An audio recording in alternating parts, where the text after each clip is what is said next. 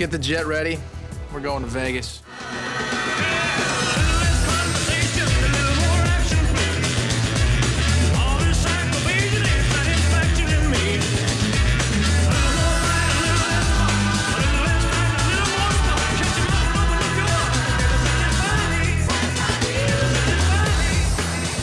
Welcome to Pod at the Montecito, the world's premier podcast discussing the hit N B C television show Las Vegas. I'm one of your hosts, Judson Clark. And I'm your other host, Eddie McCarthy. Judson, what's good, my man? Apparently not Calypso Project or whatever the fuck that's called, but yeah, another, old, another uh, L for our boy Josh. Old, old Josh Duhamel's side projects lately have not been uh, taking off with aplomb. I, I'm holding out hope for Shotgun Wedding. I'm still still got high I, hopes there, but... I'm going to say, like, we weren't going to play it. We don't like spooky games, but if this is a bad omen for Shotgun Wedding, then I will be truly heartbroken. I th- I think it's more he's getting the whammies out now and saving the goods for when it really matters. Also, I doubt it was his performance that sucked. A lot like Jupiter Ascending. He was great. Elements around him were bad. Yeah, it sounds like it's more the game is broken. And I, I don't, I mean, I don't, I don't want to cast aspersions. Maybe Josh has a, a second life that I don't know about, but I don't think he was doing a whole bunch of the coding for this game. No, that that would have cut into our Call of Duty time. y'all, uh, y'all enjoying the new Warzone? Yeah, we're uh, we like to roll D M Z together. Very fun. ten of ten. Excellent, excellent. Scratches my Tarkov itch, but you know, a little less stressful. And obviously, he's busy, so he can't put the hours into it that like Tarkov demands. So being able to drop in and drop out of uh, D M Z is, is a real plus with his schedule. Well, and less antibiotics necessary than a Tarkov itch, I'm sure. Hey-oh. I don't, I don't get it. Yeah, I, I don't know. Sounded funny. Hey, you know what else wasn't great? What's that? Season four, episode four. It's History of Violence. Segwayed. Uh, let's get ready to swallow. We open with Delinda and Danny returning from their vacation. I, I think this is the same one that was teased last time. It's unclear, but they've brought Jordan and Woody with them. So they vacationed to Boston? Question mark? I I recall a reference to New England for leaf changing color, seeing time. Ye old leaf peeping. Indeed. And so maybe while there, they were decided to do a little swinging or just pick up some friends on the way back. Who's to say? As always, without having seen an episode of Crossing Jordan ever, and certainly not the one that preceded this exact episode to let us know what the fuck's going on, hey, your guess is as good as ours, listener. Yeah, Brittany, if you're still listening, uh, write in and tell us if uh, was like was the Crossing Jordan episode Danny and Delinda at a crime scene? Like, what? Help me figure out how Jordan and Woody got on the jet. That's all we need to know. They saw a leaf, it had just turned yellow, and then it fell onto a dead body. I was going to say it was a regular-ass leaf, but what made it turn red was all the blood. Dun-dun-dun. But if, like us, you missed the crossover episode, Doctor J is going to break it down for us. The first violinist for the Boston Pops is dead. His Stradivarius, a three million dollars violin, has gone missing. And the dead guy's deadbeat brother is also missing. Heck. Except not really, because he's at the Montecito, hence the crossover episode. And he's not particularly hiding. He's enjoying himself some blackjack, and Ed's able to point him out to Jordan right away. Like, hey, do you want to talk to the missing guy? He's at Blackjack ten. Let's go chat. So we go and meet our new friend, Brad Kern, the alleged deadbeat bro, who is playing with decent stacks at blackjack and apparently is there for a audition for the Las Vegas Philharmonic, which not the Boston Pops, but seems a little above deadbeat violinist level. I've got a little bit of trivia corner here for you. First of all, in Star Trek, Worf's brother was named Kurn. So there's that. You got, you know, I mean, both brothers were presumably named Kurn here, but whatever. That's all I could think about every time they mentioned his last name. And the second thing is, I didn't realize really what the Boston Pops was.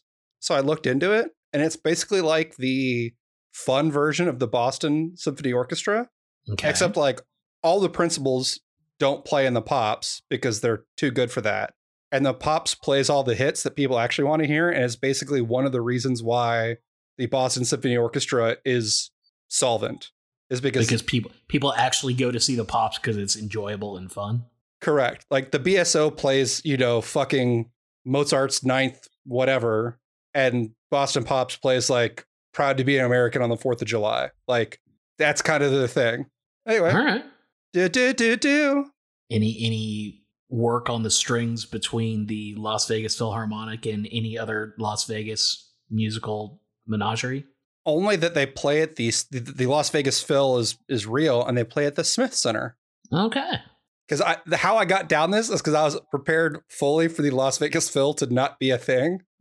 And I was gonna be like, Jacques Hughes! But then it turned out it was. You know, once you're on Wikipedia, you just start clicking on shit. And I mean, everybody loves a good wiki race. We're, our family's going to Las Vegas over Christmas. And so then I was like, ah, should we like go see the Nutcracker while we're in Vegas? Like, that seems like a Christmassy thing. And then I was like, oh, wait, I'm absolutely not taking away from gambling time in the middle of the day on Christmas Eve. You may buy tickets for your family members to go see it without you to give you some blessedly free gambling time. But for some reason, I've got a hard time picturing you in Las Vegas at the Nutcracker. I will buy tickets for everybody, but insist on paper tickets and then leave mine in the room. But y'all go along. I don't want you to be late and miss it. Nah, that's and then that's, just right back uh, to the craps table. I don't know about that. That that that feels like a. I, I think you need to own that. There's no goddamn chance you're going up front. Well, considering that friend of the podcast and mother of me listens to the. Obviously, listen to the podcast and we'll be on said trip. I think the cat's out of the bag. Allegedly, allegedly, allegedly. All this is fake. I actually super duper want to go see the Nutcracker. Wink. At any rate, this guy who Jordan and Big Ed accost at the blackjack table is understandably reluctant to just show them his violin. They just, they just approach him out of nowhere and like, hey, yo, can we see your three million dollars violin? If it were me and I had, was not committing a crime, I would still be like, absolutely not. Who the fuck are you people? And are you trying to rob me of my three million dollars violin? Yeah, not a not a great pitch, especially while you're in the middle of seemingly a decent blackjack run, too. Like yeah. Ed, Ed does introduce himself as the president of the joint, but there's no uh, there's there's no bedside manner here. To the extent that when Jordan points out the scar on his knuckle and, and the guy very understandably says, maybe later, I just got a blackjack, let me collect my money. Ed decides to slap on a wrist lock and take him away. I'd be like, hey, whoa, guys, let's uh, let's back it up here a little bit. Right? And like, yes, Ed introduces himself as the president of operations, but you want to see something cool real quick? Hey there, my name's Judson. I'm the president of operations for M G M Properties. Oh, nice to meet you. Can I see your three million dollars? Absolutely. Do you have a fucking business card even? Like, can I get a uniformed security guy to vouch for you? Like, what the fuck? This is wild to me. Like, Sh- point to a picture on a wall. We know how this ends, but like, let's assume for a moment this guy's completely an innocent rando and two strangers have come out of nowhere to be like, yo, dog, heard we got a really expensive violin. Can we see it? No, I'm calling no. security. Yeah. uh, hey, dealer, can you get some security over here? These motherfuckers are trying to jack my violin. Look at these delicate hate fingies. I can't be breaking. I can't be fighting them. I need somebody else to fight them. I don't even have my bow. His name's Brad, not Donatello. But it's a tinier bow with little hair for violining. That's a fact, Jack.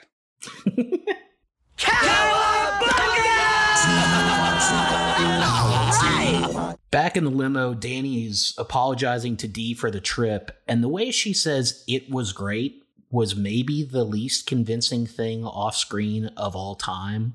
But I guess it was just some unenthused A D R, because when we actually get the shot of them in the limo, Dee is actually very pleased and seems like they had a good time, and Danny's just sad that he didn't get to bang her on the plane and get into the Mile High Club. Delinda, of course, been there, done that, pretty unimpressed. And then we get a weird bit with the limo driver saying what I thought was Miss McCoy, where to? So I didn't pick that up. I, and it could be I just misheard it, but it very much sounded like Miss McCoy. And I was like, but they didn't get married. And then they both say home. And then we do a whole awkward thing about moving in together. even though we just did an entire episode where they decided they were going to do that, felt felt like we were backtracking. And the big issue here is they took the Montecito jet outbound on this vacation. Why not fuck on the outbound leg? That, that does seem like that would have been the easier play. This just seems like one of those life lessons. Like, if you have the opportunity to bang your super hot partner on an airplane, take it. Even if you know you've got, you know, you've got another oppo coming your way. Do it twice then. Yeah, you then just do it again. Twice is better than zero. That's birds in the hand, et cetera, et cetera. I, I know I'm usually the one dispensing advice, but damn it if that's not fantastic advice, Judson. Like, come on, Danny. What an idiot. Speaking of idiots, Lawrence Taylor is a slot junkie. I I am making it very clear that I am not referring to Lawrence Taylor as an idiot because I don't want him to kill me. Let's be very clear. The odds of this coming up on that idiot's radar is pretty low. But secondly, come at me, ya bitch. Thirdly, Mister Taylor, if you do hear this, I just want to be clear. My disdain for you is purely because I'm a Cowboys fan and you play for the Giants. Fourthly, when my basement literally got flooded back this summer, part of what got damaged was a autographed photo of Lawrence Taylor that was given to me as a joke by a guy who's a New York Giants fan as a fuck you. It pleased me greatly to throw that out with no guilt. So fifth, fuck you again, L T. I'm out. I, again, please direct all angry thoughts and murderous rages towards Judson, not Eddie. Eddie has no ill will towards Lawrence Taylor, and in fact loved his acting turn in Any Given Sunday. Yeah, that was very good. He was very good in that. He was also very good as a New York Giant, which is why I hate him. I understandable. He he did a lot of good footballing, including winning two Super Bowl rings. One of which he has on him, and one of which I'm sure won't come up later, is in the Montecito safety deposit boxes that we always hear so much about. Oh, we have a flag on the play, Judson. You have inadvertently wandered into a Judson pet peeve. They are safe deposit boxes, not safety deposit boxes. Normally I would not say anything, but since this whole episode is centered around those, I'm not sure how many of those I could handle. And as I'm saying this, I'm realizing you're now going to do it at me for the next hour and a half. I would God never. I would never. Especially when I could work in football jokes because Lawrence Taylor got safeties when he sacked people. Would never do such a thing.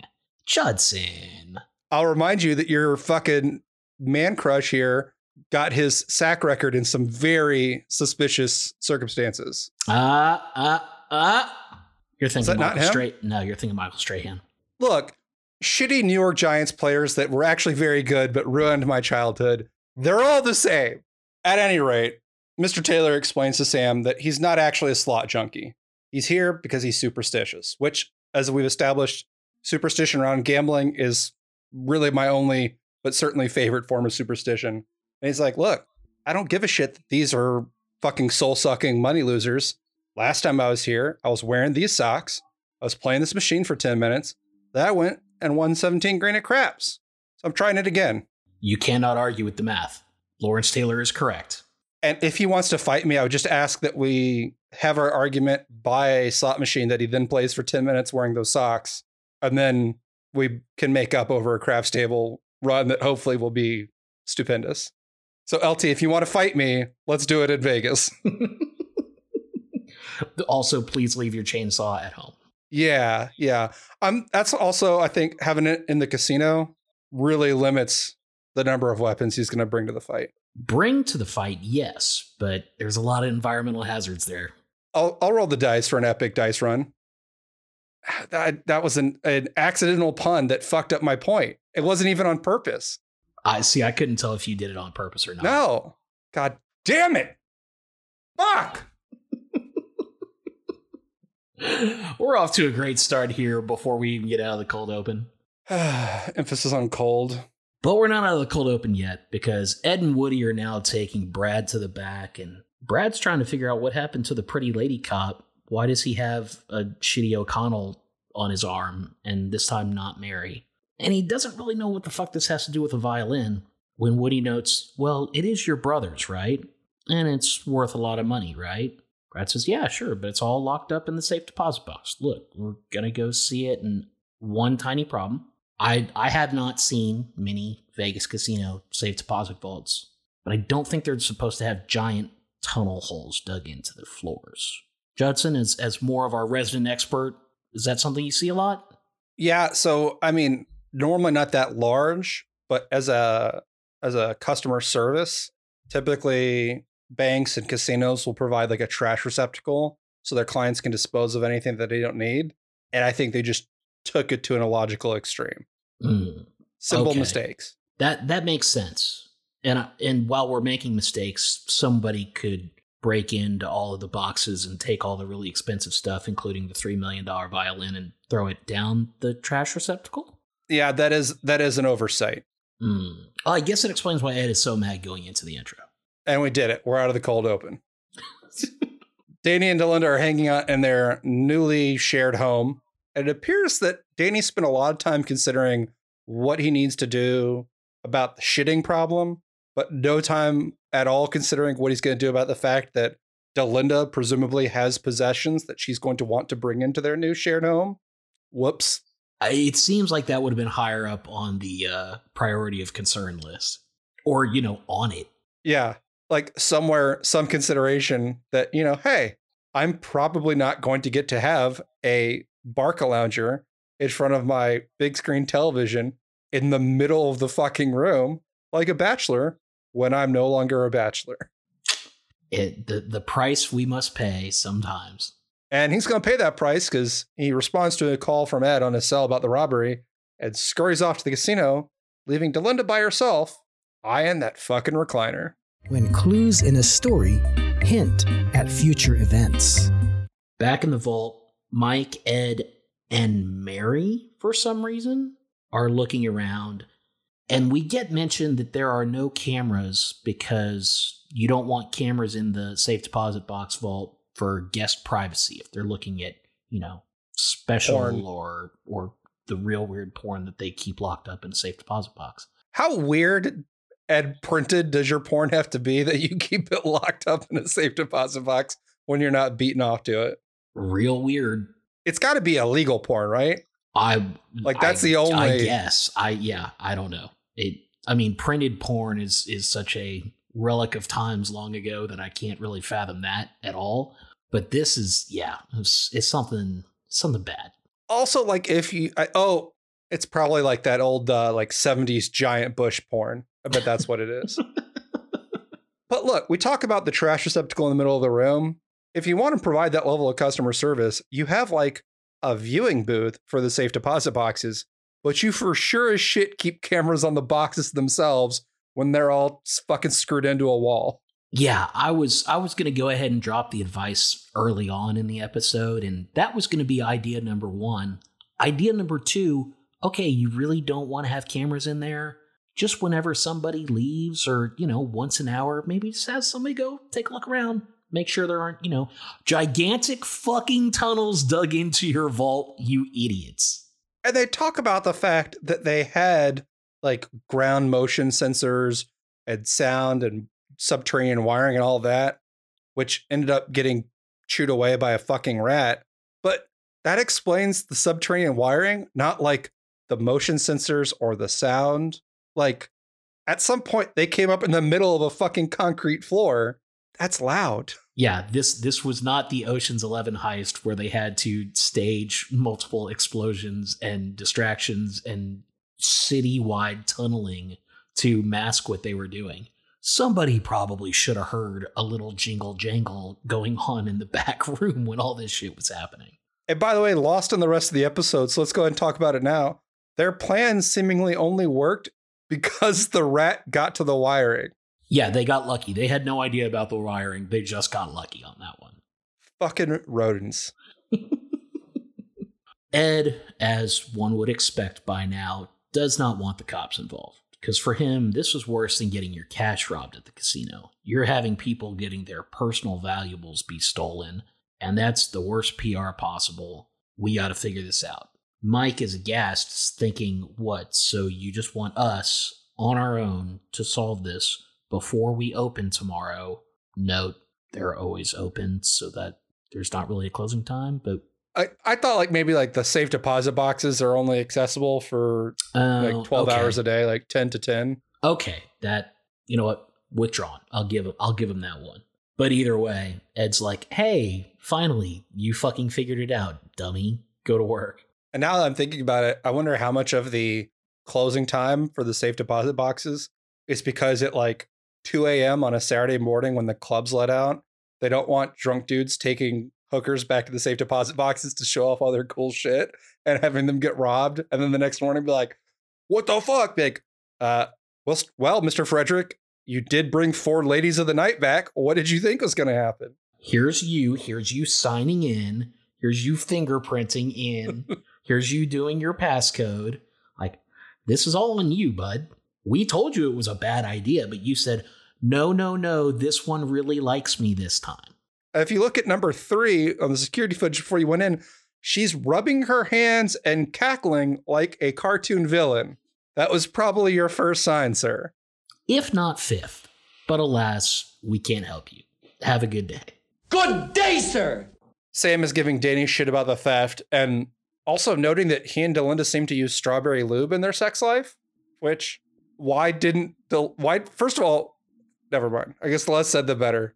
But like, if I tasted strawberry on somebody's finger, I would think like strawberry jelly before I thought strawberry lube. But I digress. I mean, to be fair, you and Sam have very different outlooks on many things. Yeah, because I'm like two feet taller than her. Hey-o. But Danny turns around and he's like, hey, uh, by the way, Woody's on the premises. On the premises. On the premises. And he's pissed off that you stood him up for the wedding. And Sam's like, talking tough, like, fuck that. I didn't stand up shit. There wasn't even a, we- oh shit, there's Woody. And ducks off frame. I don't like this childish shit when Sam does this like once a season, ducking and covering from former men in her life. Like, I just don't feel like it's very on brand for her. I don't like it. No, the the tough talking, like, yeah, fuck him. I didn't do shit wrong. Seemed much more on her level. So the weird cartoon serpentining throughout the casino, it, it wasn't great. The like when it was Casey, I get it, one hundred percent. But this one, still married. Now he's your boss's boss. He's gonna make your life hell. But come on. And also, are you telling me that at some point, Queen of the P D A didn't fire off a text or an email to Woody? Because you know he was blowing her up about it. Oh yeah. Hey, sorry, Hooker died in Hawaii. Head to jet, B T W, comma, was no wedding, period, give your balls a tug, dash S. Or, as of course we mentioned at the time, just bring him to Hawaii with you and do the aforementioned plane sex on the private jet. And it probably would have been helpful to have a cop, admittedly out of his jurisdiction, at the whole criming thing. Uh, I mean, a hell of a lot better than the casino host out of her jurisdiction. Or the fucking... fourteen years to finish law school surfer lawyer. Hey, he got the job done. Kind, kind of. of. But Sam, before turning into a cartoon varmint, does mention, by the way, things that got stolen include Lawrence Taylor's Super Bowl ring. So, you know, maybe figure that out so that he doesn't kill you. Good. I'm glad it was stolen. I wish they both were. Again, yeah, please, bitch. Again, please direct all anger towards Judson, not Eddie. Eddie has no beef with Lawrence Taylor, thinks he was a cool football dude. Eddie's wrong. Danny reports to Big Guy's office, only to find out that he's been tasked with the murder investigation and not the robbery, which Ed and Michael take care of. And Danny's pissed about that, which I, I kind of get, but also kind of not, because it's not like he's being benched for, like, I don't know, take care of a dumb lost rat. It's like, hey, we have a we have two major felonies going on. You take one. I'm going to take the other. And when you're stack ranking crime fighting to be involved with, typically you would think murder tops robbery. I mean, everything I've seen and read in television shows and mystery books would support that.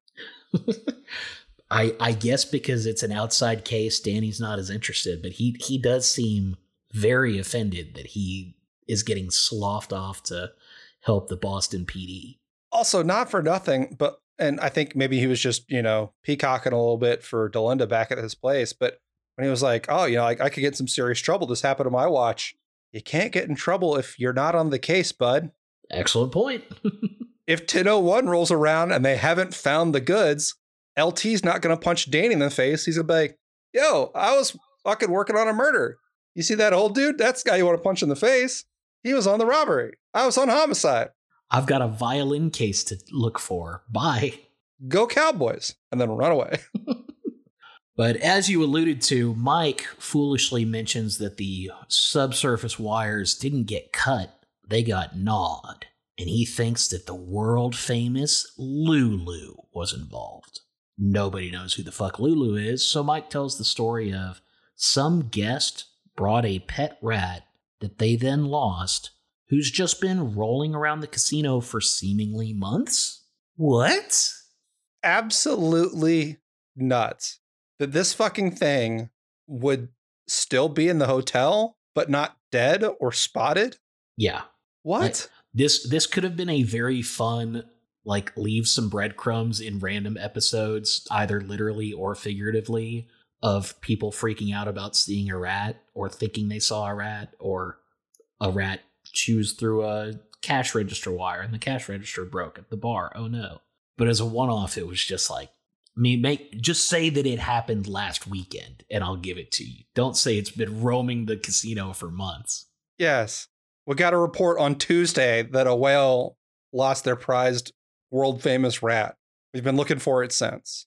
At any rate, the important thing here is Danny is on the homicide, Ed's on the robbery, and he's going to chase down their only lead right now, which is anyone involved in the remodel that would have known about the safe deposit box facilities, and Mike's on rat duty. By the way, in case you were wondering why at our transition to the episode, I said that this episode was also kind of meh. It's Mike and the rat storyline. It sucks out loud. It's horrible. I hate everything about it. I was wondering what was really getting your goat about the episode in the segue, but that that feels like a pretty easy guess. Woody and the doc, later joined by Danny, start putting the screws to the dead guy's brother, and he's apparently genuinely distraught that his brother's dead, but isn't able to provide any evidence that he has the violin legally. Which is exactly what would be the case if you borrowed something from your brother. It would be very weird if, for example, he had a notarized letter from his brother being like, Brad is allowed to borrow my three million dollars violin, attested in front of this notary public in Boston, the third of November, twenty sixteen. I mean, you are correct, but but it being a three million dollars violin, I could see there maybe being a paper trail involved of, because you don't want to be on the plane and go through T S A and they're like, what the fuck is this? And you happen to get the one music history major who went to T S A goes, that's a goddamn Stradivarius. What the hell are you doing with that? No, no. I, see, it, it's not a problem because uh, the Stradivarius is not a liquid. So T S A does not care. It's fine. It It may be over twelve ounces, but you're fine. Yeah. You cannot spread a Stradivarius. Therefore, you're okay to have it. Yeah, it depends on how well you smash it up. Yeah. Anything spreads if you try hard enough. Am I right, Delinda's legs? Hey, Hey-o. yo. So for the most part, Brad seems to be somewhat in the clear, but he is foolishly willing to talk to extra jurisdictional police and hotel security on hotel security property without an attorney present, which is how he ends up offering his D N A and volunteering to take a polygraph. You fucking moron. Yeah, my, my guy has not heard the lessons about shut the fuck up Friday, apparently. But I guess he is so convinced of his innocence, he is willing to do anything and everything, including give them ideas for things to test him on. Which, I'm not a criminal defense lawyer, but kids, don't fucking do that. And if detained, what do you say? I invoke the fifth. And then what do you do? You shut the fuck up. Sorry to harp on these details that obviously don't matter, but like, where's Las Vegas Metro in any of this? It does seem like, uh, well, I mean, you know, the problem is Jordan only had Detective Perez's number. Perez. So she wasn't really sure who to interface with on uh, interagency battles of jurisdiction. And now that Danny's fucking Delinda can't go back to Lady Cop. So they're all personae non gratae in Metro. Yeah. Also, the last time Jordan was here, I think she and Danny were supposed to be about to fuck. And that's just completely off the board now. Oh yeah, the fucking uh, like uh, bet your wife go film some porn in the back room. Yeah, poker game. They were they were like real excited. Yeah, that was that's something. Anyway, speaking of idiots, Ed's getting ready to drop from the safe deposit box room into the sewer by himself, which is like baseline ten units of dumb. He's got his tactical khakis and polo on. He's ready to go. Yeah, we got we've got business casual Ed ready to crawl through a fucking tunnel.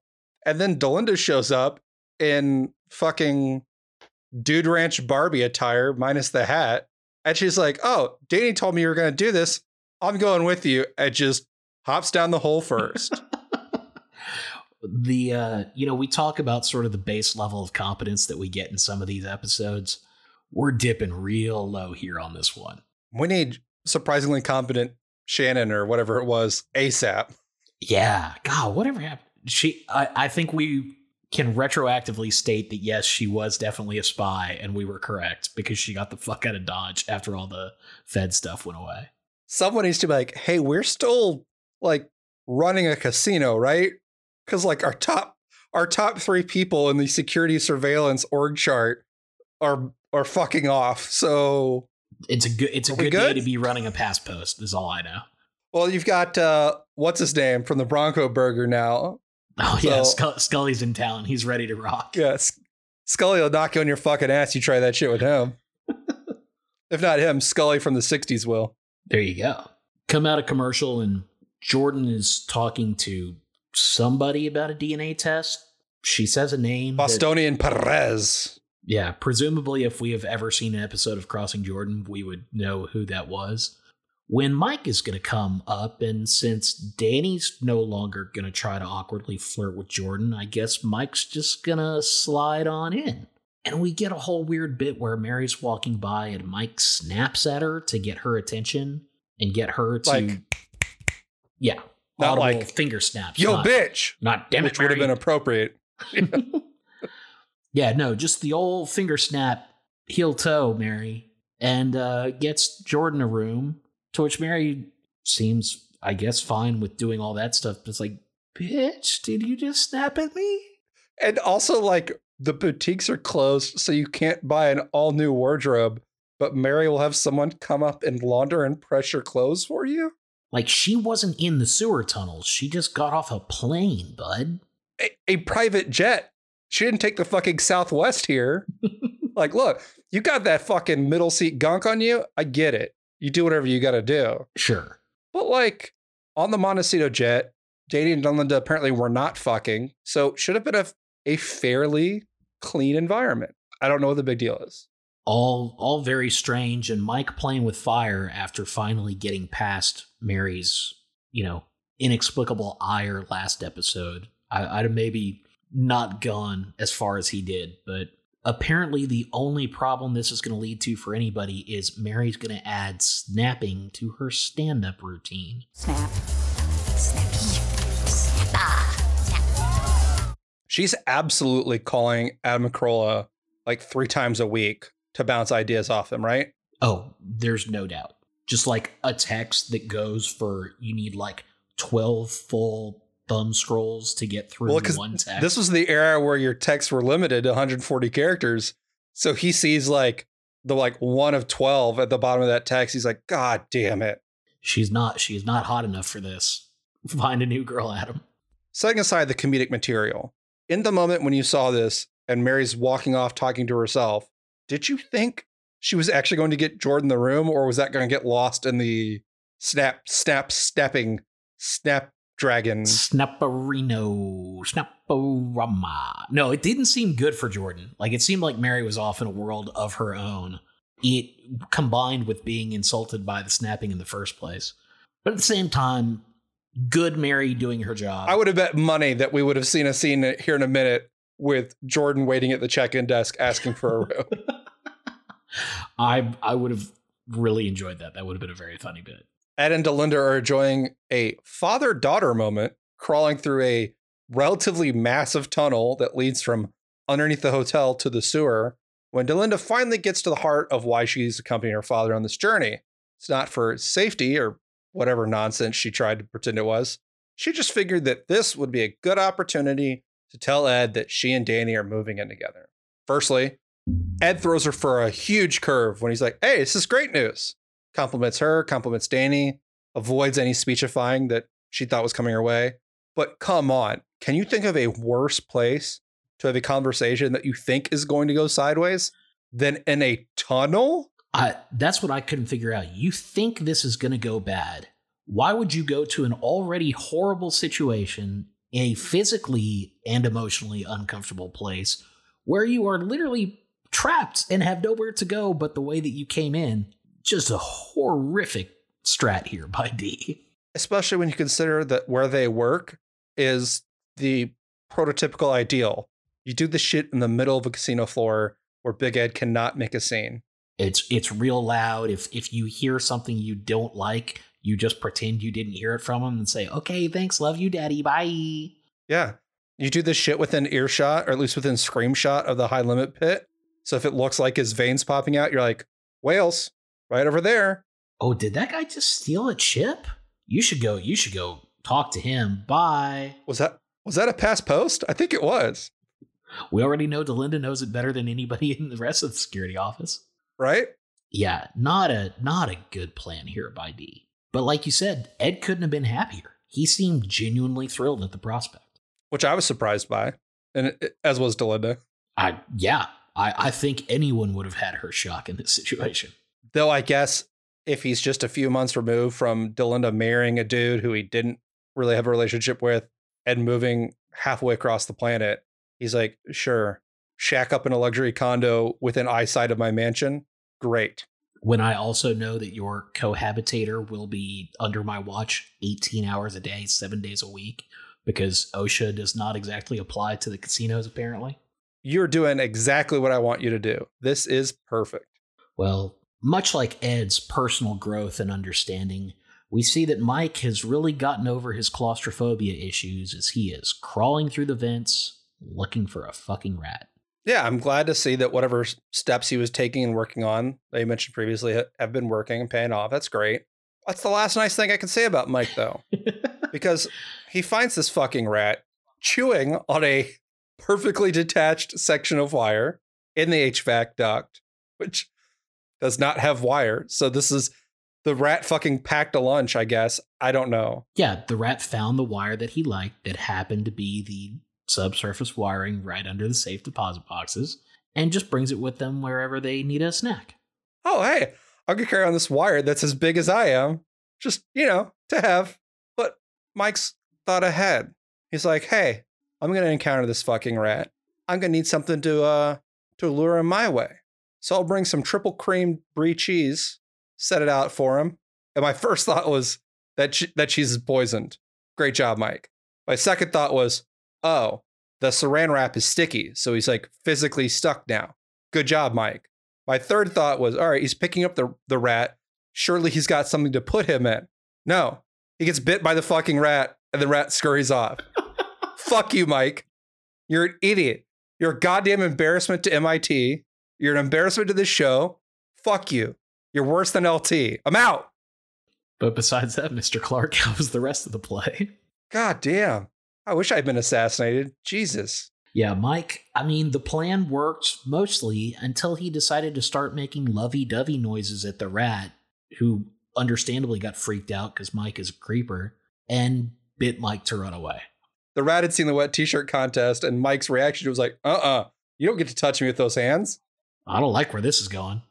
Oh, yeah, oh, yeah. Like, Mike is the dog that catches the car. Now what? He literally has not thought this through at all. The first step of the plan was great. He had Prophet sitting there waiting, just never did figure out the question marks in step two. God damn it. Like a fucking shoebox? A bag? Go to the bar and get a Crown Royal bag. You're good to go. Or a fucking mallet that they used to break up ice and kill that fucking rat. Just uh, not, not superb work by Mister Cannon in this instance. Instead of spending so much time on the triple creamed brie, why don't you go with a fucking craft single and an actual plan, you stupid fuck? God damn. Look what you made me do, Mike. Well, the good news is he's not the only one being incompetent right now, as Woody and Danny have Brad in the back, and Woody's too busy ogling the Vegas lie detector to be of any use.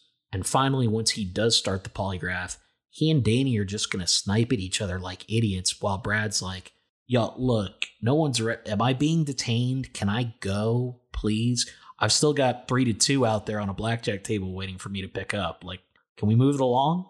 And like, why are they all of a sudden beefing? That was so unclear to me. Yeah, we're on like the fifth crossover. You shouldn't still be trying to have a pissing contest about whose gig this is. And you let him hitch a ride back on the Montecito jet. Like, I... You, you've established a good working it. relationship. Yeah, it, it it wasn't great. And also, Woody has no idea how polygraphs work because he asks no control questions and he doesn't give a shit what Brad's saying. He's just pissed there are not yes or no questions because Brad's filling in the details, answering yes or no, then explaining. He's like, no, no, no, no, no, no, no. I'm a detective who famously don't, I don't need details. Just a yes or no will suffice. I would prefer you not give me more information than the very basic question that I asked and are doing my job for me. Please stop doing that. God damn. But anyway, it seems Brad didn't steal the Strad, didn't kill his brother, had no idea the guy was about to be kill- killed. So, so far, so good for Brad. Achievement unlocked, passed a polygraph. Hooray, Brad. While Woody's calling the interrogation, Mary, turns out, did actually do her job and went up to go check and see how Jordan's doing in her lovely comp suite. Says, enjoy the minibar, your clothes are on the way up, have yourself a time. Jordan's got a question for Mary, but before Jordan can ask it, Mary says, oh, is it about Mike? Mike was asking about you. Mike and Jordan sitting in tree. Okay, I shut the fuck up. Just put Mike's shit out on blast. And I think it would have pissed me off more if I wasn't so mad at Mike by this point. Because what the fuck, Mary? She could have been like, can someone bring some ice because I'm in a bathrobe? A lot, lot of ways it could have like, gone. Do, do you know how I could turn on the television? I can't find the remote. To Mary's very, very limited credit, she is at least talking Mike way up, trying to really sell him as this great guy, as he is pratfalling out of a fucking A C vent on another floor. And apparently this was where Jordan's line of inquiry was going. Like, Mary did read it correctly. So, like, outcome great, but I'm famously a process-oriented grader. Bad process. Um, I, I'm arguing it was not a good read. This was a broken clock twice a day situation. Either way, fuck all of this over. Following the allegedly successful paragraph, Danny takes Brad to the bar for a beer because, you know, that's what you do when you fucking wrist lock a guy away from his heater. Backroom him, D N A swab him, polygraph him, tell him his brother died, accused him of said murder, and then when he didn't do it, you're like, all right, let's grab let's grab a brewski. It makes one hundred percent sense that Danny would do this. Like that, yes. that. This sure. is not a knock on the writer's room. This is a knock on Danny.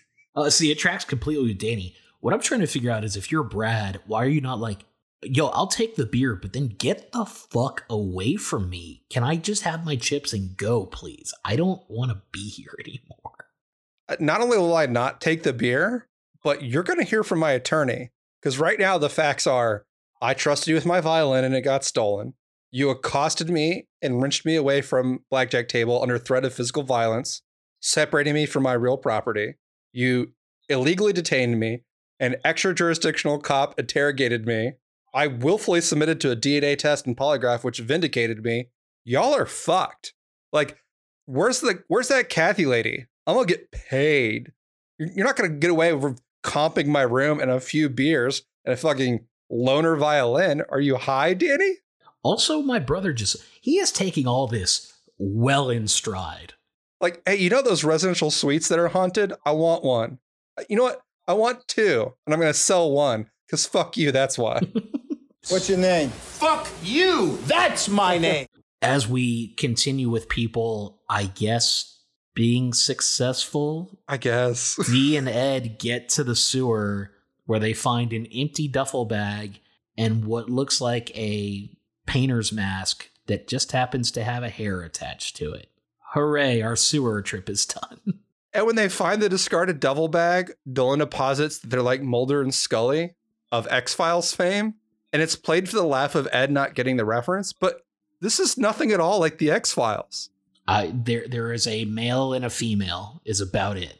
But like that was about the supernatural and extraterrestrial shit, not, you know, a garden variety crime. Yeah, it it was a bad reference. I actually went back. I, I did an IMDb check to see if James Caan had inexplicably done an X-Files episode where he was in a sewer. Oh, hoping that like, oh, are we are we breaking the M C U again? But uh, no, nah, I got I came up with nothing. Man, if if somehow we got Californication by way of X-Files rolled into the M C U, that'd be outstanding. Right you are, motherfucker. Coming out of the break, a disgusting Dolinda drops by Danny's desk to deliver the news that Daddy has deigned to declare their developing domestic deal to be delightful. That was impressive. That was a, that was a strong X P chain there.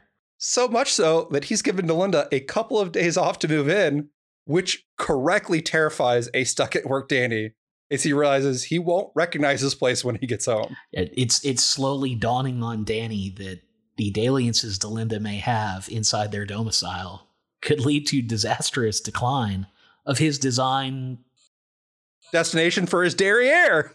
There it is. I got you, dog. I appreciate the alley-oop. I could see the pause. I didn't want you to lose that combo. It was, it was we, we were building up a strong combo meter. Yeah, Danny Danny realizes he's fucked up. It's it's about to get ugly in his place in a way that he will not recognize. Bye, Felicia.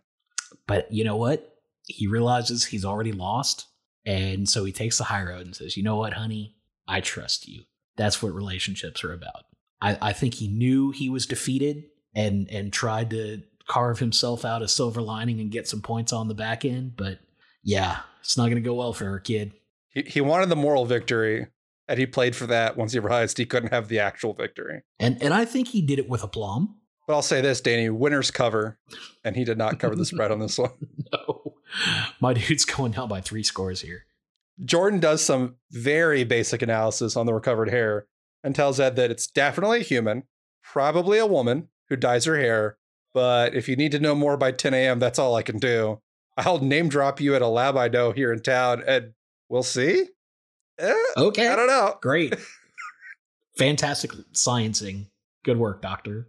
And other than it being a human, which, you know, was a decent guess, given that it was stuck to a painter's mask. The thing about being a woman, even Ed's like, nah, maybe not. I know plenty of men that dye their hair.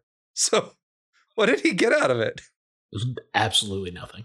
Absolutely nothing. Silkin, y'all. Literally, so far, every time there's been a lead, the electrician and the wiring, eh, nope, that's not it. Human hair, can we identify it? Nope, we sure can't. It's probably a woman, but might be a man. It's it's for sure either a woman or not. It's one of the one of those. I mean, but with with that kind of narrowing down, I don't know what more he could want. Uh, anything, literally anything at all. The name dropping Ed at the lab that she knows, like, do they not like you at the lab? Like, if you know them, why aren't you enough to get the job done? Yeah, if if they know you, the medical examiner from Boston in Las Vegas at the lab, you you should be good to go, right? Though I confess that name dropping Ed is probably going to trump any other acquaintance that she may have had. True, true. Unless she's like actively blowing the dude, Ed is probably the better connection. And even then, still maybe. I, you want Big Ed to owe you a favor more than you want a blowjob from Doctor J. One will certainly get you farther. We go back to, man, there are, there are a lot of landmines in this episode, huh? Sam is sneaking around the casino, sees Woody from a distance and thinks, haha, I know where he is, but he doesn't know where I am. Except he's right behind me, isn't he? Womp womp. And we get a whole bit where Woody says, yeah, I'm still mad. And, and Dan, you're going to you're going to take a lie detector test. Ha. And so we have Woody still not understanding how the lie detector works, trying to ask Sam if there's somebody else, to which Sam says no, calls out his bullshit, says maybe he's fucking Jordan instead. And also, let's get down to it. You just wanted to play with this because you're broke ass police department in Boston. noted not willing to fully armorize their police. Boston probably doesn't have a cool polygraph like this. Which was apparently the actual correct read. Yeah. But I want to drill down on something here. Let's. When Sam is asking Woody about whether he and Jordan are hooking up, he compares, or she, she compares them to peanut butter and jelly, beer and tequila, and porn, and then she gets interrupted. What do we think Sam is the rest of that two great tastes that taste great together? Porn and... For Sam, God only knows. That girl, that girl church? Freaky.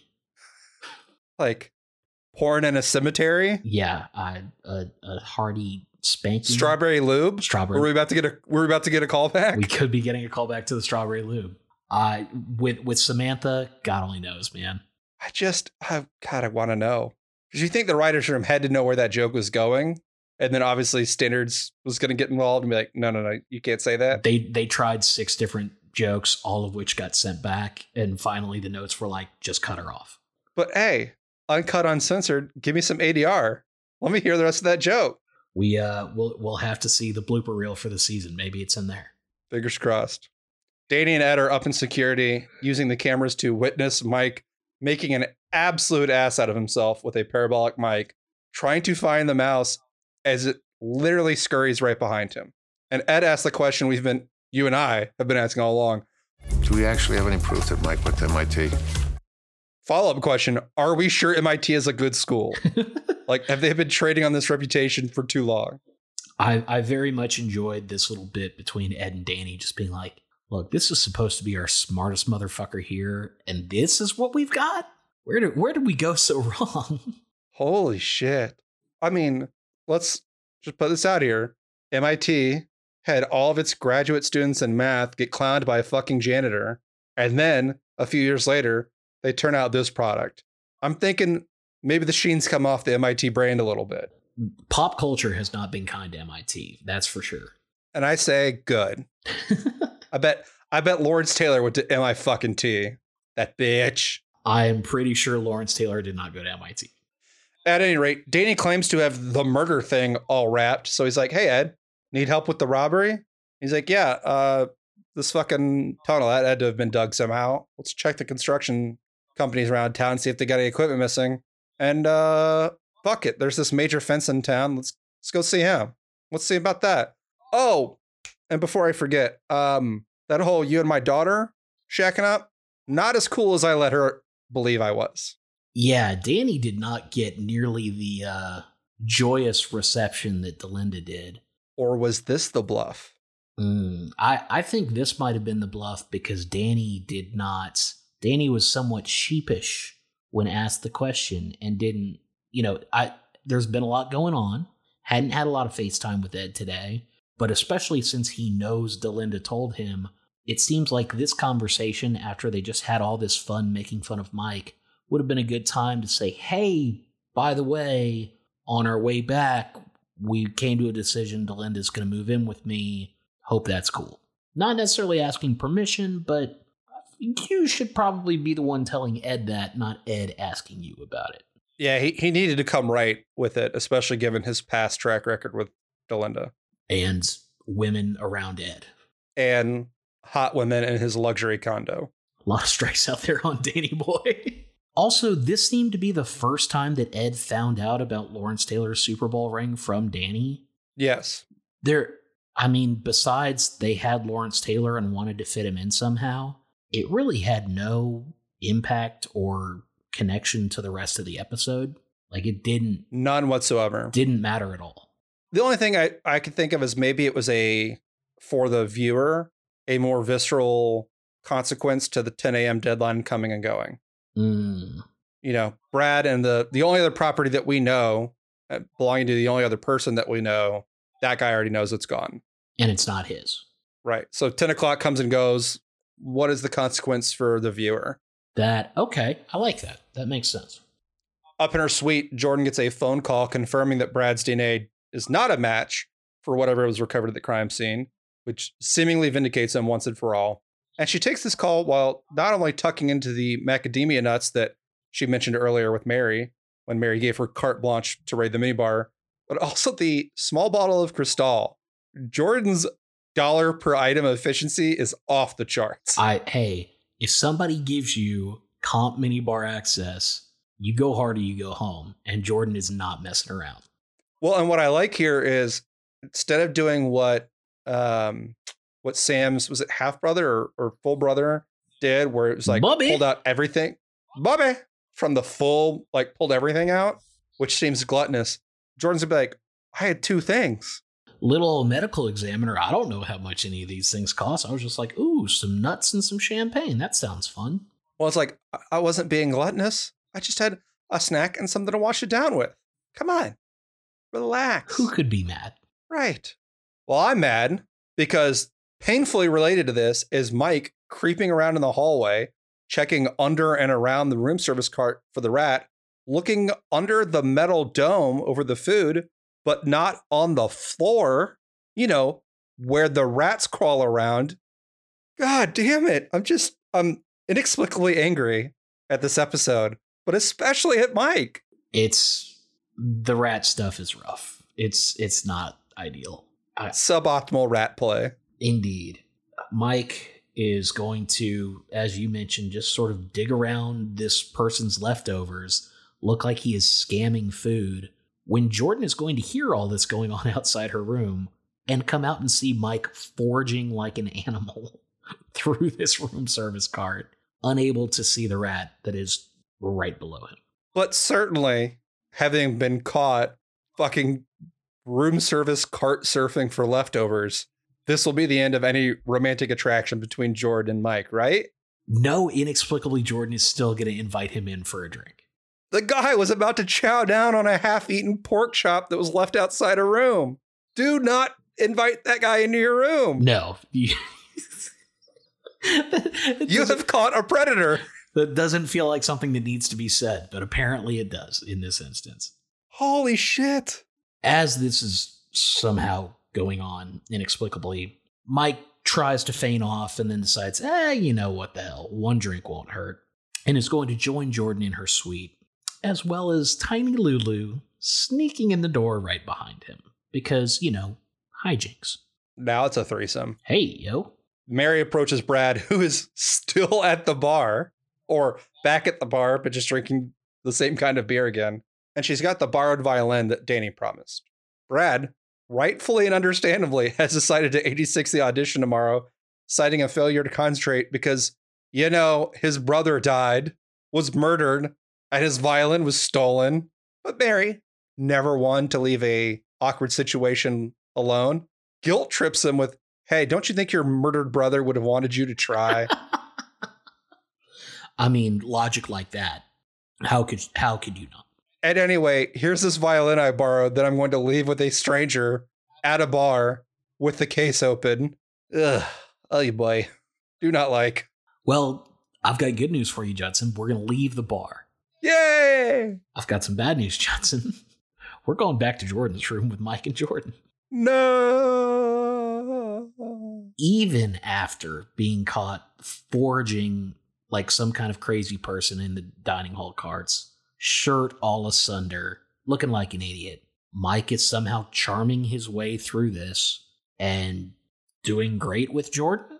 Lots of flirting. Who's modeling the bathrobe over her regular clothes? But hey, she's doing it so well that Mike tells her to take the robe with her when she leaves. But like, talk me through the order of operations. She's not wearing the robe. She goes out in the hall, brings this fucking somewhat well-dressed homeless man into her room, and then says, here, open the champagne while I go put this bathrobe on over let, my clothes. Let me slip into something a little more comfortable, and just puts the robe over the clothes. Like, that's not how that idiom works, you moron. She she's a medical doctor, not a seductress, J- Judson. Oh my God. Anyway, their, their flirting seems to be going well until Mike sees the rat over Jordan's shoulder and gets a crazed look in her, his eyes. Oh yeah, oh yeah. Which Jordan rightfully is like, uh... I think this is a compliment that you look mad horny, but also I'm a little bit creeped out. Get you someone that looks at you the way Mike looks at this fucking rat. I, I'd rather not, thank you. I did not like that look at all. But the rat is going to jump on Jordan, and she's just going to chuck the fucking thing against the wall, I guess snapping its neck instantly. The rat is dead, and so is Mike's boner. And by the way, that is how you should respond to a rat jumping on you, is freaking out and throwing it off your body. Correct. Look, am I... Am I happy that the rat's dead? No. Do I care that the rat's dead? Also, no. Like, if the rat just fucks off. Now, look, if it's my house, that rat's fucking dead. There like, it is. There it in is. A ho- okay. In a hotel, like, I'm leaving. Uh, but if it's out of here, if it's your hotel room. Well, I'm, that's my point. I'm fucking out of here. So, like, I don't need to kill the rat. Like, I feel I'm like fucking you, gone. I feel like you would still want to kill the rat. No, I think I'm I'm I am in the moment so creeped out and startled. That you're just that I'm like, getting the fuck out of Dodge. Yeah, I don't. I honestly would not be able to process that the rat was dead if not for the fact that the aforementioned homeless man I invited into my room scoops it up in a trash can and walks out, rescinding my bathrobe offer. An- another romance on this show snuffed out before it could truly get going.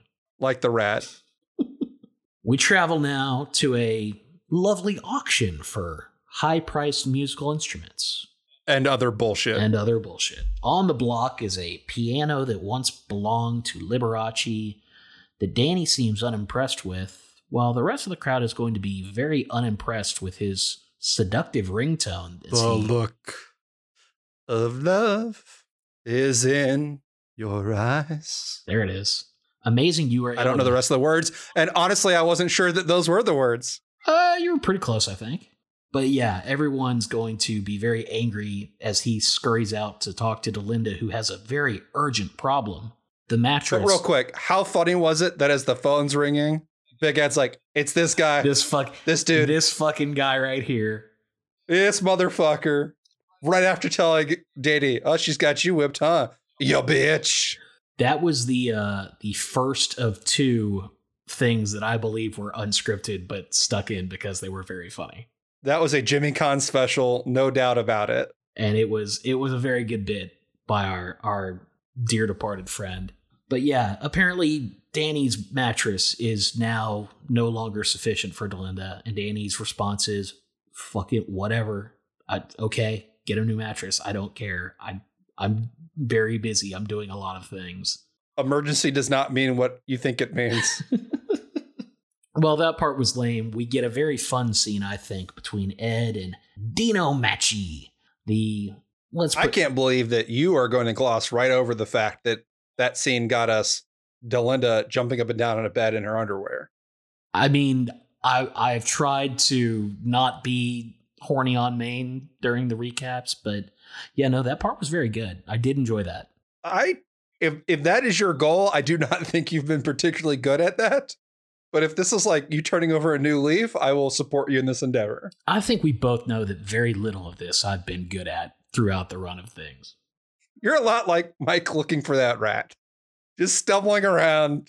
And when the jokes fall at your feet dead, you pick them up and you walk out with them. That's, you know, sometimes you just wait for them to fall in your lap. We get a fun scene with Ed and our illustrious fence, Dino Machi, at the piano. And Dino's all happy because he just bought the piano for some member of the imperial family in Japan. And Ed says, hey, that's great. I got I got a interesting little item I'm looking for, too. Need one of them Stradivariuses that's floating around. Just heard one from Lisbon happens to be in the area. Dino goes, oh, no, that belongs to Oliver Kern, the famous Boston first chair pops violinist that everybody knows offhand. You know, Ollie Kern. Come on. Ed says, well, of course, everybody knows of Mister Kern. However, what you apparently don't know is, well, that that violin just disappeared. And also he's dead. And also a very important championship sports ring got lost somehow. I don't, I'm surely that's not a thing. Dino, feeling Ed's hand on his neck, realizing that everybody in the room knows what's going on, says, oh, it wouldn't happen to be a Super Bowl twenty-one ring. hoping that maybe there was a different title ring that got stolen. But nah, bingo. That's the one. Jordan and Woody storm out of the casino, bitching and moaning about their respective failed romances. They're unnecessarily rude to Mary on their way out for seemingly no reason. And I would hesitate to even mention this throwaway scene, except I'm pretty sure it's a series wrap for Jill Hennessy. So I thought we would bid them both, even though we'll see Woody here for a little minute here at the end of the episode, but that would bid them both adieu and comment on their time with us at large. I actually like your Crossing Jordan crossovers. Bye. uh, I in- thought jo- Jordan was mostly pleasant to be around. Yeah. And generally advanced the plot in a very efficient way, which I have a lot of respect for. This this was a rare L of an ep where she is concerned. And obviously it's hard for us to really rate it since we've never watched the first half of any of the crossover episodes.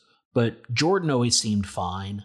Uh, Woody Woody's roguish tendencies tended to wear after a while. And I, if I recall correctly, had worn completely thin for you in the last step. And he he vacillated between like really irritating and like kind of like pretty funny. Yeah.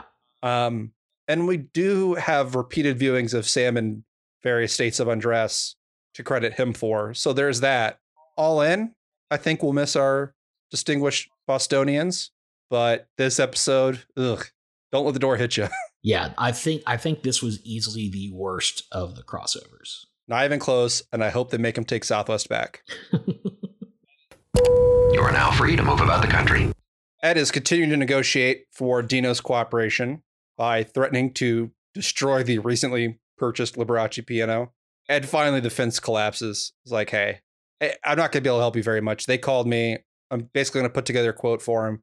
They're going to call me back tomorrow night, and I can, you know, let you know then. And we know that's not going to work. That's half a day past his... Uh, past Big Ed's deadline, but Dino didn't hear the name Charlie thrown around, so maybe that's enough to go on. Would have to get real lucky to have just one Charlie possibly involved, and yet somehow, some way. Wouldn't you know? Back in Danny's office, he's trying to, I guess, just slowly scroll down an Excel spreadsheet of names with Ed of everybody that was involved in the construction and renovation last year, trying to find a Charlie, when Mike walks in with his little tiny rat coffin and says, just do a search, dipshit. You should know how to do this by now. And Mike is one hundred percent correct about the Excel search. But my guy, you're carrying around a dead rat. I get that the woman wants you to fucking mail her prize rat back to her and you're going that extra mile for a whale. But you don't need to be carrying it. You take that shit immediately to the U P S store. Also, I've got to ask, where did Mike get the bespoke rat coffin? Well, I think you know that Mike dabbles in a little bit of woodworking. He's uh, he read the episode of Fine Woodworking on the shitter that describes pet coffins. And, you know, he whipped up a small collection in various sizes. You know, he's got all the way from uh, from like gerbil up to labradoodle. So, you know, you let you let Mike know what you need. Always good to have a hobby, I guess. But good news, Danny slowly pecks his way through a search column to find that there's one Charlie and puts her up on screen with the only thing jumping to Danny's mind of the fact that, well, she's hot. And we now come to our second seemingly unscripted joke as far as I'm concerned when Ed says, huh, Jordan was right, she's a skirt. To which Danny and Mike then pop off with a dame, a broad. That felt like it was uh, them having their own little bit of fun that I thoroughly enjoyed. I didn't get why Mike said that she was abroad when she's clearly in Las Vegas. Boo. Go to hell. Here I am, trying to have a nice time with a friend. Was handed a loaded gun that I've yet to use and have honestly been trying not to. And you come at me on this day. I mean, I'm the I'm the fucking wolf and the scorpion or whatever that parable is. Like, I'm I'm gonna I'm guns to sting you. uh, you were either looking for the frog and the scorpion or yeah, the lion and the snake. Probably the frog and the scorpion. Yeah, I'm guns to sting you. It's just, it's my nature. I know it's gonna kill me too, but you know, scorpion's gonna scorp. Cause cause you're a snake, you stupid son of a bitch. At any rate, it's early the next morning and Delinda is taking the trash out. And by that, I mean most of Danny's worldly possessions, including the recliner. And Danny and Ed are going to take the trash out in the form of our female thief, who is playing the stolen merchandise horribly while wearing L T's Super Bowl ring on a chain around her neck. Hey, if you've got all this sweet shit that you've stolen that you're only going to have for like forty-eight hours, I applaud the ability to enjoy it. Why not have some fun? Except if something happens to that merch, you're out a lot of money. I mean, she's not doing anything crazy with it. The way she was playing that violin, though, ugh, oof-a-loof. I mean, she's, I mean, the money's not in the strings, but Jesus. She's she's no fiddler. That's that's for certain. Well, yeah, she was inside the building, not on the roof. I fucking hate I, I don't even know why. I, I just, I don't, I'm sorry. I'm sorry. You're, I'm sorry. You're a bad person. Scorpion's going to score. You came with it very quickly, though. I'll give you that.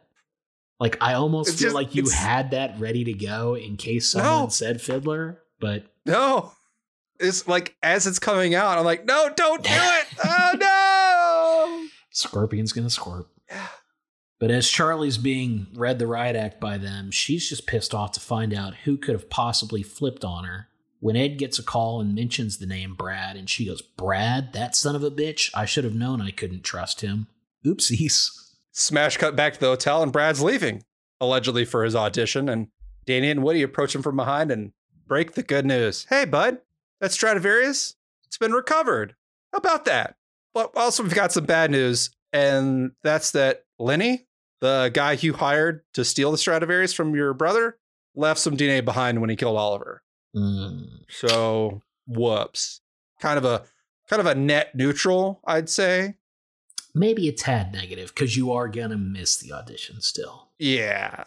Uh, and through a long and drawn out and kind of winding admission of guilt, we learned that Brad hired Lenny to steal the violin. Oliver basically didn't have it or wouldn't give it up or something. So Brad instead hatched a different plan. He was going to borrow the violin from Oliver. And then have his old pal Charlie, connection undefined, steal it from the safe deposit boxes that she was already planning to rob. Mm-hmm. So he was just going to sweeten the deal. But then Lenny was pissed off and wanted his cut. So went back to demand the violin from Oliver, who now for real, for real didn't have it. And so Lenny murked him. Yeah. So, so Brad actually didn't lie during the polygraph.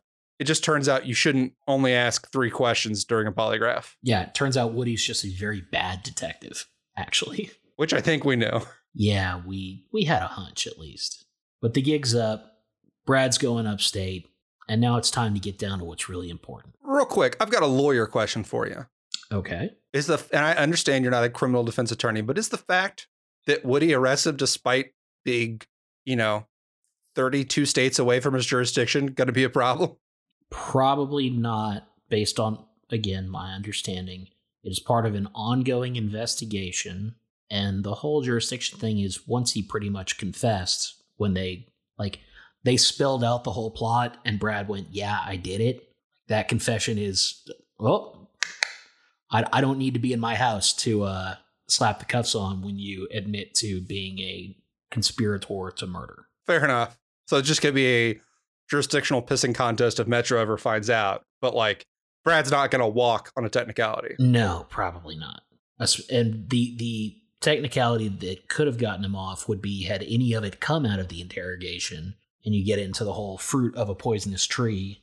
But since they didn't actually get anything from that, and it came from all these other sources, and then he confessed, yeah, it's uh, it's not going to go great for old uh, Bradford. It doesn't seem. Fair enough, and. That does bring us to this episode's denouement.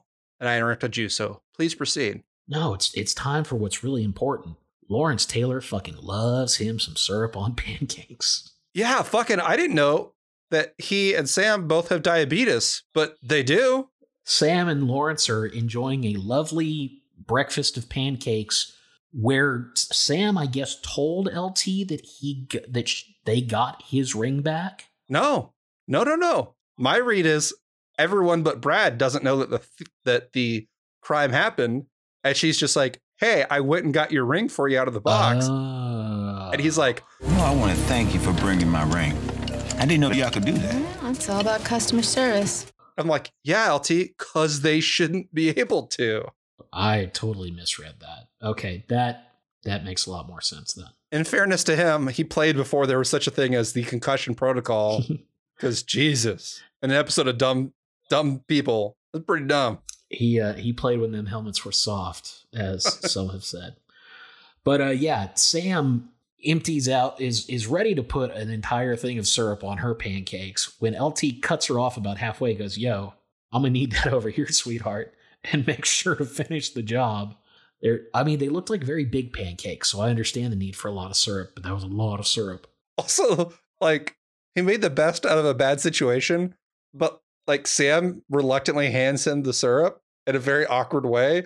So he has to take it, like grab it from the, the sticky side where the syrup's going to dribble down the front, and then like use his other hand to plunge it down and sort of like, you know, back twist his wrist to dump the whole thing out, which to me scanned like how it would happen if I wanted more syrup and you took the syrup from me. Yeah, I'm gonna, like, I'm not going to turn around and hand you the handle. Yeah, fuck you. Enjoy, Figure it enjoy out. your sticky hand for the next half an hour, you dick. Yeah. Here's an idea. Second thing is syrup, y'all. I was, I was going to say, Sam, you're pretty high up there. I feel like you could get a whole lot more syrup on that table if you wanted it. But again, none of this has shit to do with anything. It didn't matter. No. I think so. When we were talking to G S T, he was saying like people, like writers wanted to get people on the show and people wanted to just be on the show. Yeah. This this to me smacks of one of those where I was like, yeah, fuck it. And you know what? I'm glad they didn't like shoehorn in some dumb bullshit of like, oh, he's here for a, you know, convention signing autographs. Like, no, my boy just likes to throw but throw some dice. Like, yeah, no, it was a great it. It I think you're exactly right that Lawrence Taylor sh- liked the show and showed up and was like, yo, let me get in on this. And they were like, well, we already have expensive shit getting stolen. Yeah. OK, got it. Bet we got you. How do you feel about dice and pancakes? And L T's like, love them both. Let's go. I mean, for as much as you don't like the guy, he's got good taste. Again, only because he played for the Giants. Okay. Hey, I think you know if anyone can respect that, it's me. If he had not played for an N F C East rival or the early nineties 49ers, would not care. That's fair.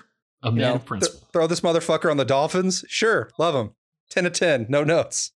As it is, fuck you, L T. If only he had been a Miami Shark his entire career. Our listeners can't see it, but I'm doing the shark dance. And and doing it very well. We messed up my sheets, but wife comes back on Tuesday. Homie, I won't spill a drop. Hey, no semen, no blood.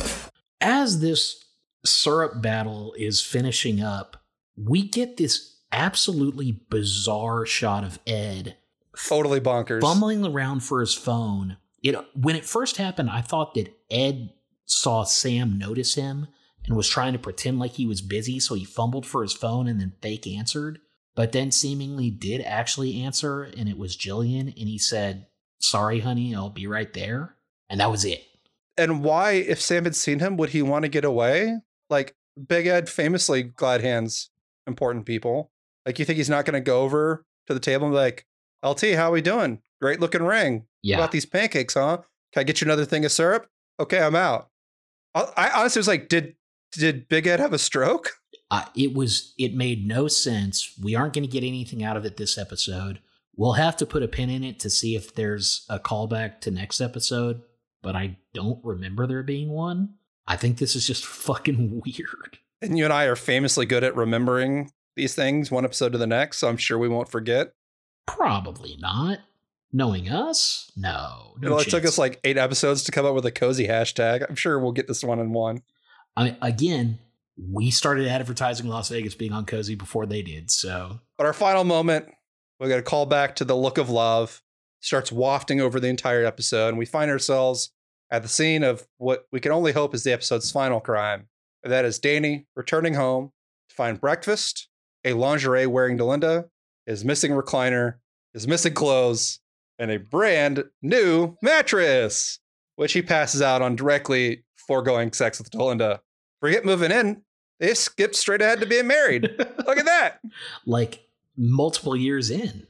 Danny, oofaloof. Just. Also, how long do we think those scrambled eggs were sitting there getting cold and rubbery? It does seem like they might have been there a minute. I, it's, I think it's fitting that both of them went to a piece of bacon and not the eggs. Yeah. And then shut it down. Yeah. I guess I'll start this time. Judson. Nope. I think that's about how that was going to go. Look, it's the weakest of the Crossing Jordan crossovers. There was basically no casinoing, which is my favorite. The scantily clad Delinda was great. And I'll say I think Mary has redeemed herself from the depths of the Danny Delinda drama. But ultimately, you have to decide, is Ed's robbery investigation enough to look the other way on Mike's bullshit, Jordan's bullshit, all that nonsense? And I got to say, no, it's not. I didn't like it. Now, I did not hate it as much as it sounds.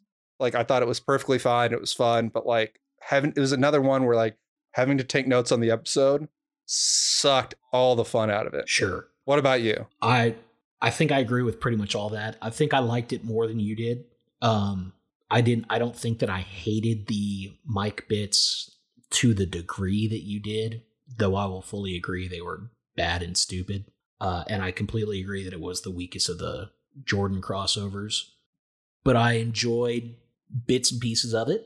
I really liked pretty much everything Ed was a part of. Was a good time, and there was a lot of Ed in this episode. So not not our best.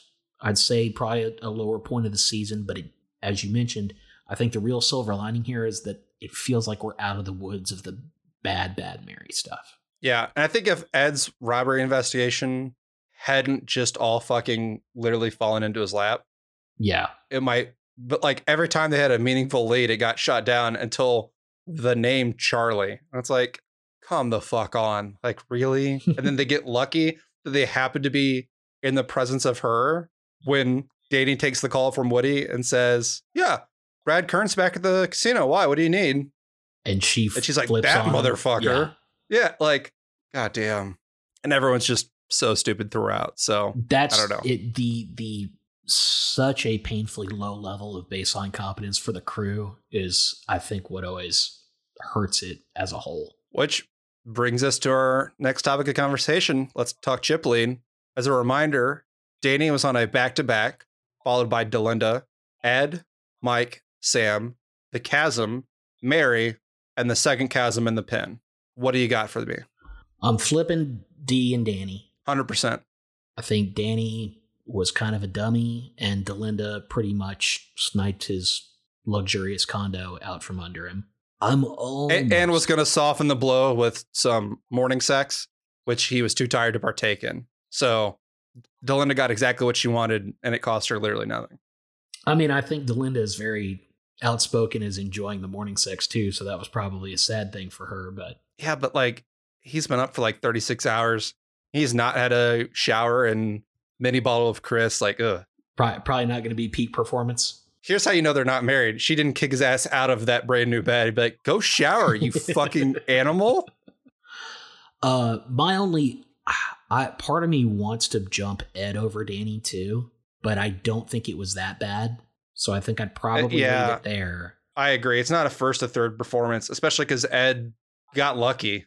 Yeah. And pulled this rabbit out of his hat that only just got him back to even. So... yeah, I don't see him picking up chips. My only other, because I must have had it wrong in my notes last time, I already had Sam above Mike, but I'm definitely putting Sam above Mike now. Uh, regardless of how it was, because I also could be wrong. I agree. Sam is ahead of Mike. And I think the Mike or I think uh, the chasm moves ahead of Mike. I don't hate that. And I got to be honest. I think Mary is right on Mike's heels. She's she's closing. She she was a good friend at times. And did not go obnoxiously off the handle at the snapping, which is the first thing she would have had reason to actually be mad at somebody for in a long time. So ultimately, we've got in second place Danny, then Ed, then Sam, then the chasm, Mike, right on his heels is Mary. But your new chip leader, congratulations, Delinda DeLine, you did it. Bing. We didn't really spend much time in the high limit pit, so no idea if Big Willie was there, but any chance we'll see him next time? Well, Judson, next time on Pod at the Montecito, Delinda's box. Stakes are high, and time is of the essence when Delinda is kidnapped and Ed is unable to say a word to anyone because he's hooked up to an explosive ankle device. What, bro? This one, if I recall correctly, is a fucking banger. Hopefully not literally. You tune in next time. I think this is a two-parter, isn't it? See, I thought it was, but the next episode's back-of-the-box recap did not make it look like it was. Well, I guess we'll find out. But either way, I, I agree with you. My recollection is strong to quite strong of an episode or two, and certainly a nice palate cleanser after this incompetent garbage fire. Yeah, we, we are definitely rising far above the mid that we had here. These are the ashes from which the phoenix of Delinda's box can rise. Teehee. Well, thank you, everyone, for joining us on yet another one of these insane adventures that we've taken you on. If you liked the show, trust me, I don't know why you would, but if you liked the show, think about giving us a five-star review. Tell a friend about us. Or not. It doesn't really matter. If you haven't done it at this point, honestly, you're probably not going to. Yeah, but cl- maybe you're new. Clock's ticking. Yeah. We're, we're we're not yet to the point where we're going to start counting down, but we're getting close. So hope y'all are uh, strapped in for this. But uh, feel free to reach out to us. You can hit us up on Twitter at MontecitoPod. You can use the hashtags Las Vegas for Peacock or get cozy with Las Vegas. That sounds right. I think that's what we want. So, something about cozy, cozy Vegas. I don't know. Check the show notes. It'll be correct there. You can email us pod at the Montecito at gmail dot com. Eddie Mac. Letters, Curly's. You know who you shouldn't tweet at or email? That's James LeSure. Don't do it. Leave him alone. Mike's an idiot. James LeSure is not. Do we know if his character on The Rookie Fed is an idiot also and or went to M I T? I know nothing about the Rookieverse except that uh, nor, James and LeSure I, I won't find out. uh, so listeners, if you're watching The Rookie Fed, drop us a line. Let us know how James is doing over there. We hope well. We hope for nothing but the best for James LeSure. Just... not Mike. In the meantime, I've been Judd, he's been Ed, and this has been Pod at the Montecito. Yes.